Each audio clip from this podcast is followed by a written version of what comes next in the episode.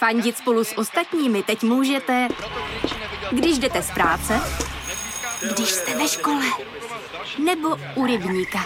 Jsme tu, abyste mohli být mezi svými kdekoliv. Tak zůstaňte ve spojení díky datům na naší nejrychlejší mobilní síti v Česku. T-Mobile. Let's get Brexit done. A new virus is spreading in China. And we're going to the capital. Liberté, Спасибо égalité, всем. fraternité. Wir alle zusammen. China, no democracy. How dare you! We struggle for justice. Posloucháte Checkpoint, podcast o světovém dění. Já jsem Jolana Humpálová a provedu vás dnešní epizodou. Už několik měsíců se u hranic Ruska a Ukrajiny srocují ruské jednotky s těžkou vojenskou technikou. Napětí stoupá, západní lídři vystupují s různými varováními směrem k Moskvě a zároveň někteří poskytují Ukrajině vojenskou pomoc. Můj kolega Filip Harcer tam minulý týden vyrazil a v dnešním checkpointu o svých dojmech i zkušenostech z Kijeva, Charkova a dalších míst povypráví. Dozvíte se třeba, jak hrozící ozbrojený konflikt vnímají sami Ukrajinci a jak a jestli se na něj připravují. Filip v rozhovoru mluví i o vojenském cvičení ukrajinských jednotek, kterého se zúčastnil a vysvětluje, jaký postoj Ukrajinci zaujali právě vůči reakci Západu. Aby v dnešním díle nebylo hlasů ze zahraniční redakce málo, uslyšíte také ještě mou kolegyni Danielu Kučerovou. Ta bedlivě sledovala přípravy na zimní olympiádu v Pekingu a nepolevuje ani teď, tedy během jejího konání. Popíše, jaké kontroverze se s touto událostí pojí.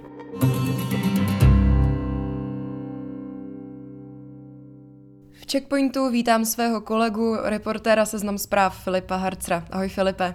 Ahoj. Než se pustíme do detailů, s jakými dojmy se z Ukrajiny vrátil?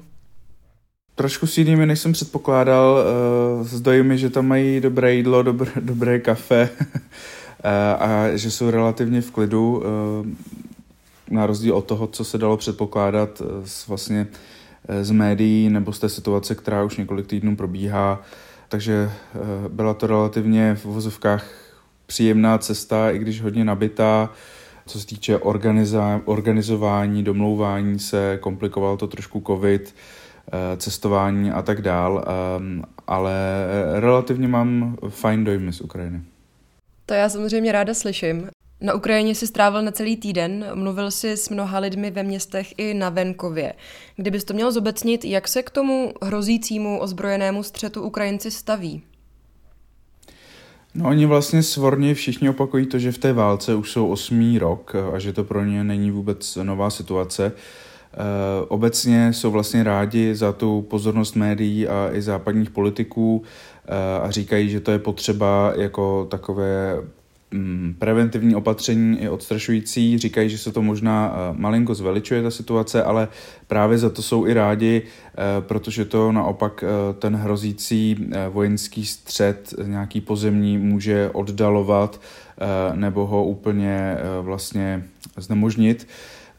Ale zároveň nedá se říct, že by byli úplně jako v klidu nebo vyčilovaní. Oni prostě tu válku mají dál někde v podvědomí, opakují, že tam pořád na té frontě na východě země umírají lidé, že to je na denní pořádku.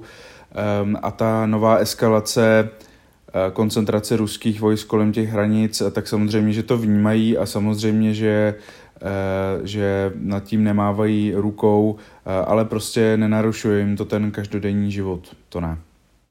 Připravují se na ten konflikt potenciální nějak? Dělají nějaké kroky přípravné? Asi jak kdo.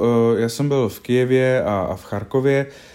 V Kijevě jsem se bavil s několika lidmi, ti říkali, že většinou jejich známí si připravují třeba nějaké evakuační balíčky, takový ten batoh s tím základním, co budou potřebovat, jako jsou dokumenty, léky, a další věci. Někteří lidé chodí na kurzy první pomoci nebo nějaká vojenská cvičení, braná cvičení a tak dál. Někdo má vybranou hotovost, někdo má zmapované, kam by se ukryl a někdo třeba počítá nejenom s tím, že by mohlo dojít k pozemní invazi, což je spíš méně pravděpodobné tam, ale třeba k nějakému projevu hybridní války, to znamená, že by třeba byla narušená kritická infrastruktura, že by nešel mobil, nešla mobilní síť, elektřina nebo bankovní systém a tak dál. Takže třeba analytička Luba Cibulská, se kterou já jsem mluvil, tak ta je dohodnutá s přáteli, že se sejdou na určitém místě, kdyby se něco, spojil, něco stalo a nemohli se spojit normálním způsobem a také rozdala svým blízkým vysílačky a učí je s nimi zacházet. Tak to je třeba jeden projev. V Charkově jsme potom slyšeli to, že ti lidé uh, trošku ne pohrdavě, ale tak uh, malinko s despektem se vyjádřili o lidech z Kijeva, že Kijev je tak strašně daleko od ruských hranic a oni tam tímhle tím způsobem trošku blázní v uvozovkách a Charkov je 30 kilometrů od hranice a byl by vlastně první na ráně, což v lednu řekl i prezident Zelenský. Za to oni nebyli úplně rádi, protože trošku paniku tam vyvolal, nebo minimálně nějaký stres.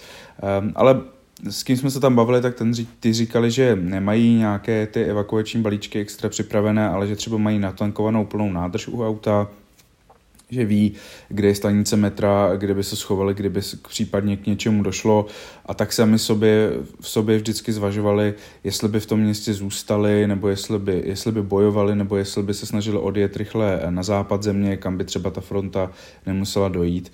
Eh, takže to jsou takové obecné úvahy, ale eh, rozhodně se nedá říct, že by tam nějak panikařili.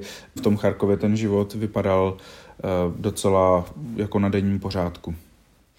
Na to jsem se právě chtěla zeptat, protože jak jsi říkal, tak Charkov leží jenom kousek od ukrajinsko-ruských hranic, tak mě zajímalo, jestli ta eh, potenciální hrozba je tam nějakým způsobem hmatatelnější.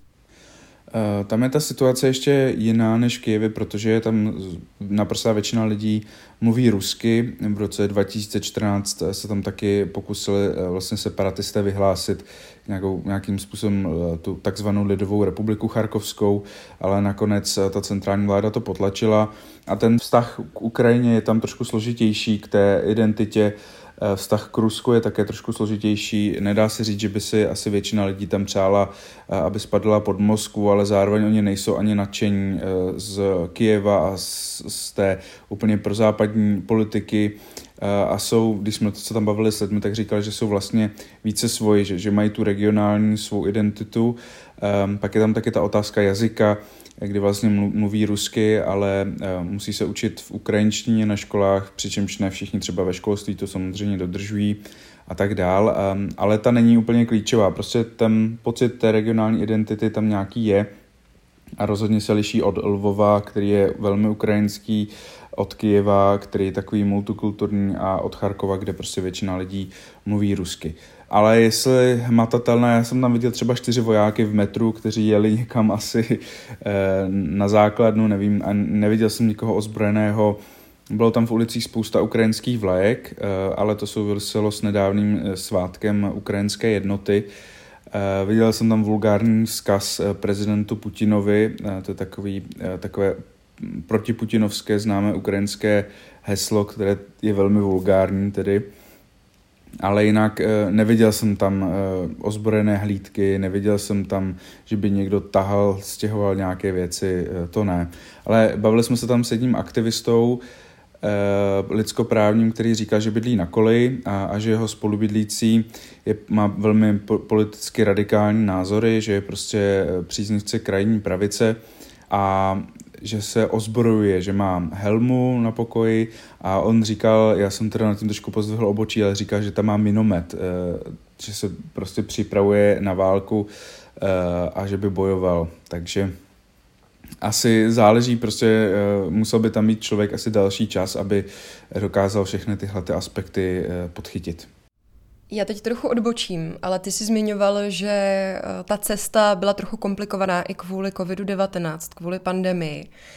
Uh, napadá mě teda, jak je to vlastně v současnosti s tím koronavirovým režimem na Ukrajině. Když se nám do redakce z Kyjeva psal, tak se dost často pohyboval po tamních kavárnách, tak si říkám, uh, jaká covidová pravidla tam fungují.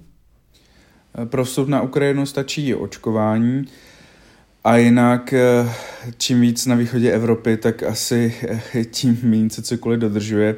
I když třeba eh, my jsme jeli vlakem, protože já jsem se tam pohyboval s kolegou z deníku SME, reportérem deníku jsme Lukášem Onderčeninem, se kterým jsme si eh, vzájemně takhle pomáhali domlouvat si věci eh, a kontakty, protože pro jednoho člověka je to organizačně náročné, pokud na, na tom místě nemá fixera, tedy někoho rodilého mluvčího, který, který mu pomůže s dopravou, s překladem, se scháním kontaktu a tak dál.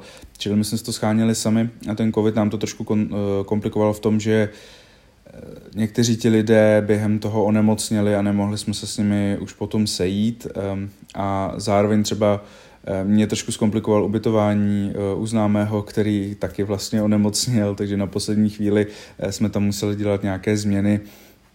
No a jinak, co se týče dodržování opatření eh, na Ukrajině, tak pro ilustraci to řeknu asi takhle. Jeli jsme vlakem pět a půl hodiny do Charkova z Kyjeva a na palubu můžou Eh, jenom očkovaní nebo testovaní lidé a zároveň ta se tam musí nosit respirátor nebo, nebo rouška.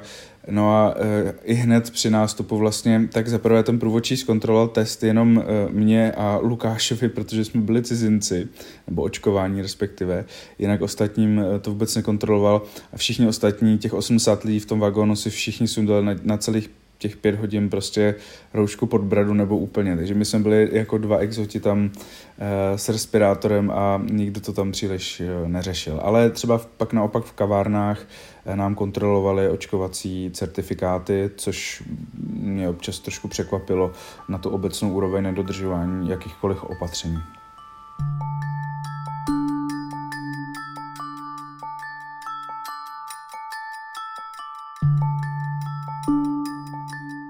Posloucháte Checkpoint, ve kterém novinář a můj kolega Filip Harcer vypráví o své cestě na Ukrajinu. Než se pustíme do druhé části rozhovoru, Daniela Kučerová popíše, jaké četné kontroverze jsou spojené se zimní olympiádou v Pekingu. Vedle ekologického aspektu je tím největším vroubkem na pořádání olympiády Čínou rozhodně porušování lidských práv, kterého se hostitel dnes již prokazatelně dopouští. Na to, že je rozhodnutí dát Číně druhou šanci pořádat olympiádu problém, se mnozí snažili upozorňovat ne týdny před zahájením, ale celé roky. Mezi takové patří i ujgurská aktivistka Rušan Abasová, nově aspirantka na Nobelovu cenu za mír. V rozhovoru, který si můžete přečíst na seznam zprávách, mi Rušan například povídala o tom, jak jí čínská vláda zatkla rodinné příslušníky, kteří draze platí i po její emigraci do USA.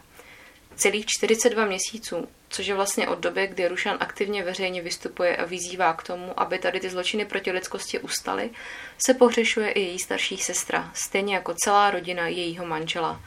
Podle Rušan je čínská vláda drží jako rukojmí a platí tak cenu za to, že nyní jako občanka USA využívá svého práva na svobodu slova. Ničeho ale prý nelituje a právě pro tyto lidi je konání globálního sportovního svátku v Číně za potlesku světových lídrů a podpory peněz ze západu plivancem do tváře obrovské zklamání a frustrace z toho, co bude dál.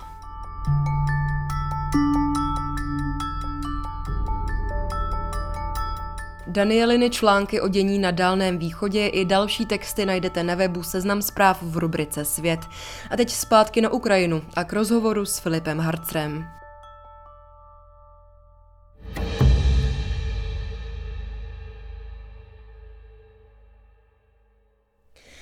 Ty jsi na Ukrajině nebyl poprvé, pracovně se tam podíval už před dvěma lety, kde, kdy se pohyboval i v oblasti Donbasu, ve válečné zóně. Jak na tuhle, i v kontextu minulého týdne, jak na tuhle cestu vzpomínáš? Eh, te, teď jsme na Donbase nebyli, protože eh, dlouho trvá vyřídit akreditaci a vzhledem k tomu, vývoji rychlému, co se tam na Ukrajině děje, eh, tak se nevyplatilo teď pět týdnů čekat na vyřízení akreditace pro ty, pro ty konfliktní zónu. Asi by se tam dalo dostat i do těch obcí, ale už by to bylo zase nějak komplikovanější. Vím, že, vím, že eh, někteří čeští novináři tam byli nebo ještě jsou.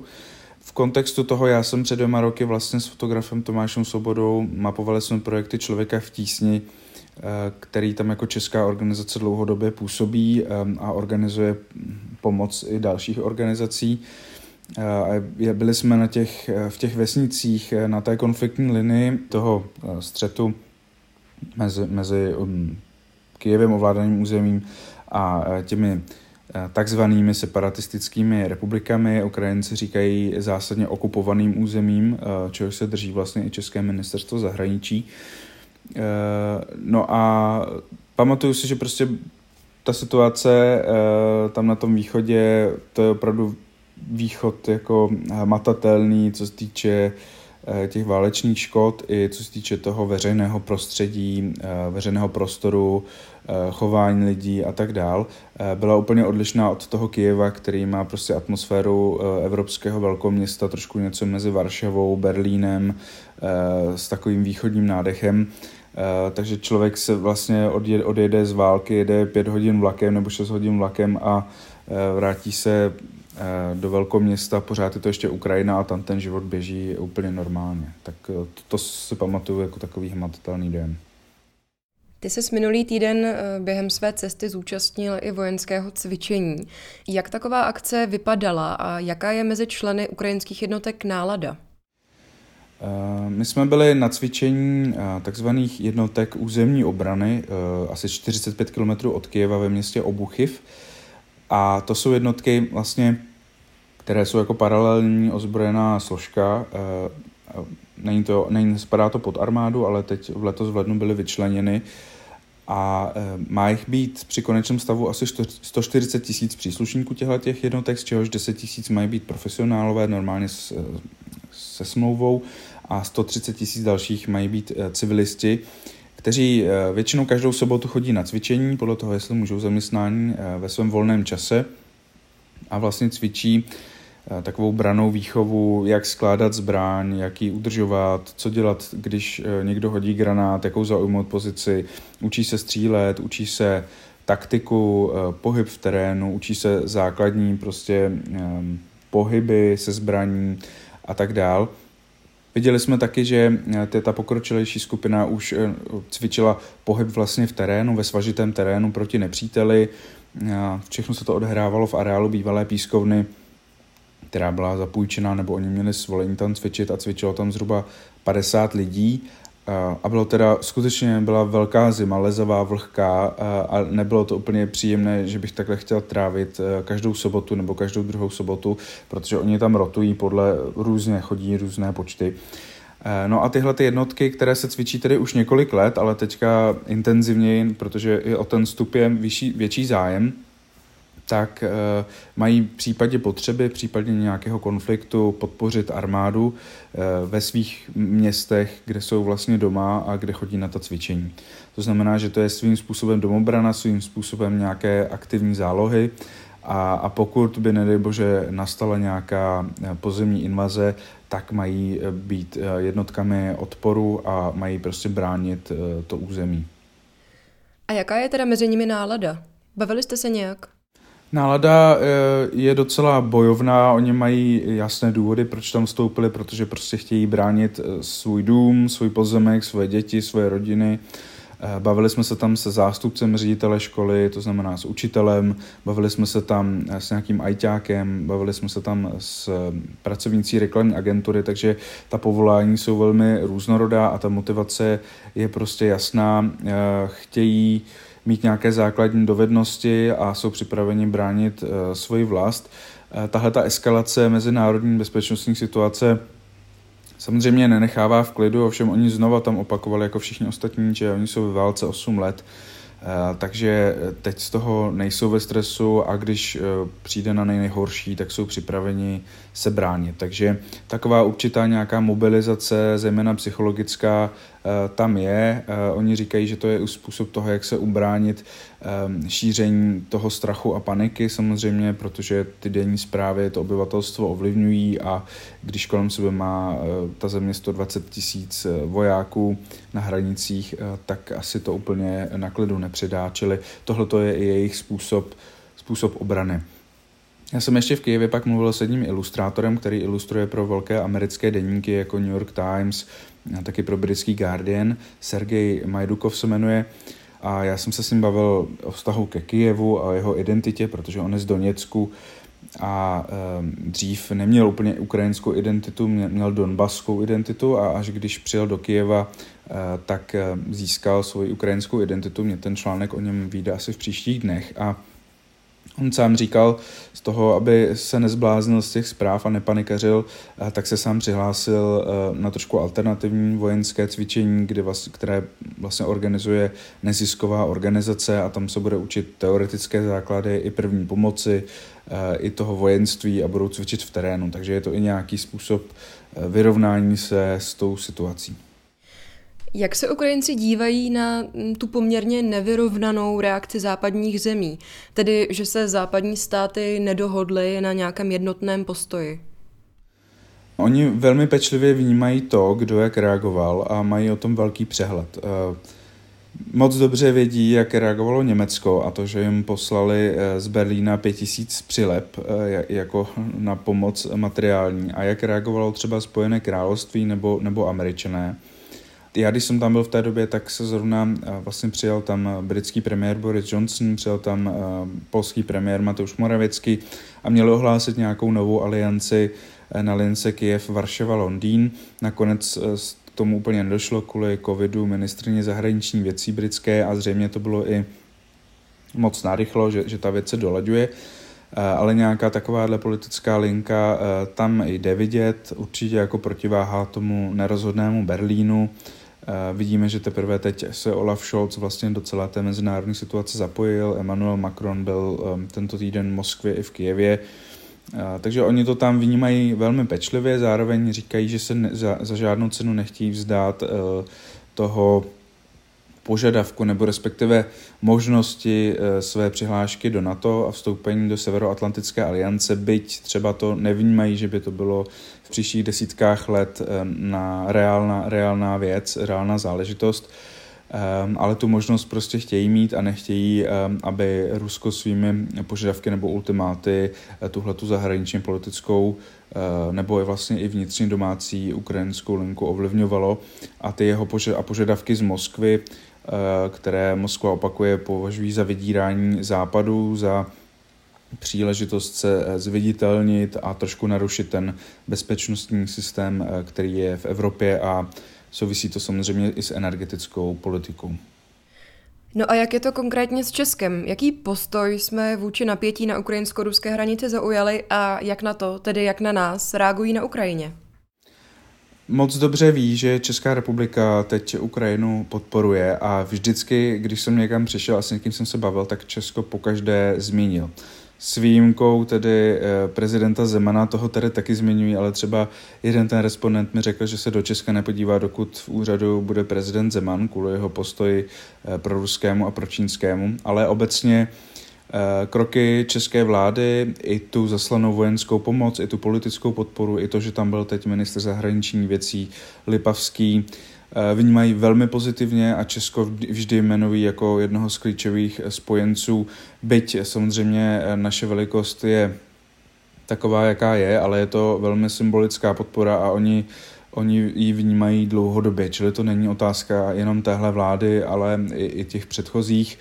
A mně se i stala taková věc, mě to zaskočilo, když jsem byl na tom cvičení těch eh, záloh nebo, nebo těch vojsk územní obrany, eh, tak na samém začátku byl nástup na, na základně a, eh, a oni tam zakřičeli ten svůj klasický, to, své, to svoje klasické heslo Sláva Ukrajině.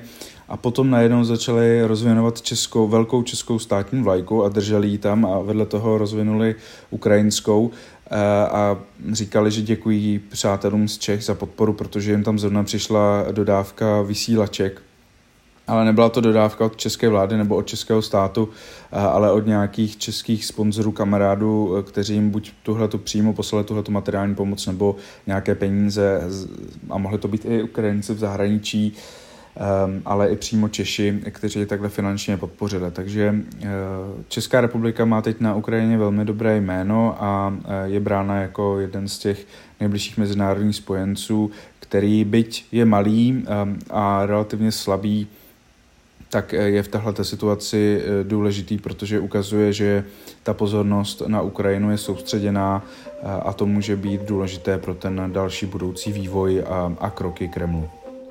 Hostem Checkpointu byl můj kolega, reporter Seznam zpráv Filip Harcer. Děkuji za rozhovor. Naslyšenou. Z dnešní epizody Checkpointu je to už všechno. A já ještě připomenu, že před pár týdny vyšla epizoda, v níž politický geograf Michal Romancov vysvětluje, co by Rusko z případného konfliktu mohlo mít a jak se k němu staví třeba Severoatlantická aliance. Tak pokud jste tento díl ještě neslyšeli, doporučuju to napravit. Dopředu taky děkuji za vaše vzkazy, které posíláte na adresu audiozavináč.cz i za komentáře a hodnocení. Ty můžete samozřejmě i nadále přidávat v podcastových aplikacích. No a na Twitteru fungujeme pod hashtagem checkpoint.cz, tak nás sdílejte a šiřte do světa. Já už vám přeju hezký zbytek týdne, mějte se skvěle a dávejte na sebe pozor. Těším se zase příští týden. Naslyšenou.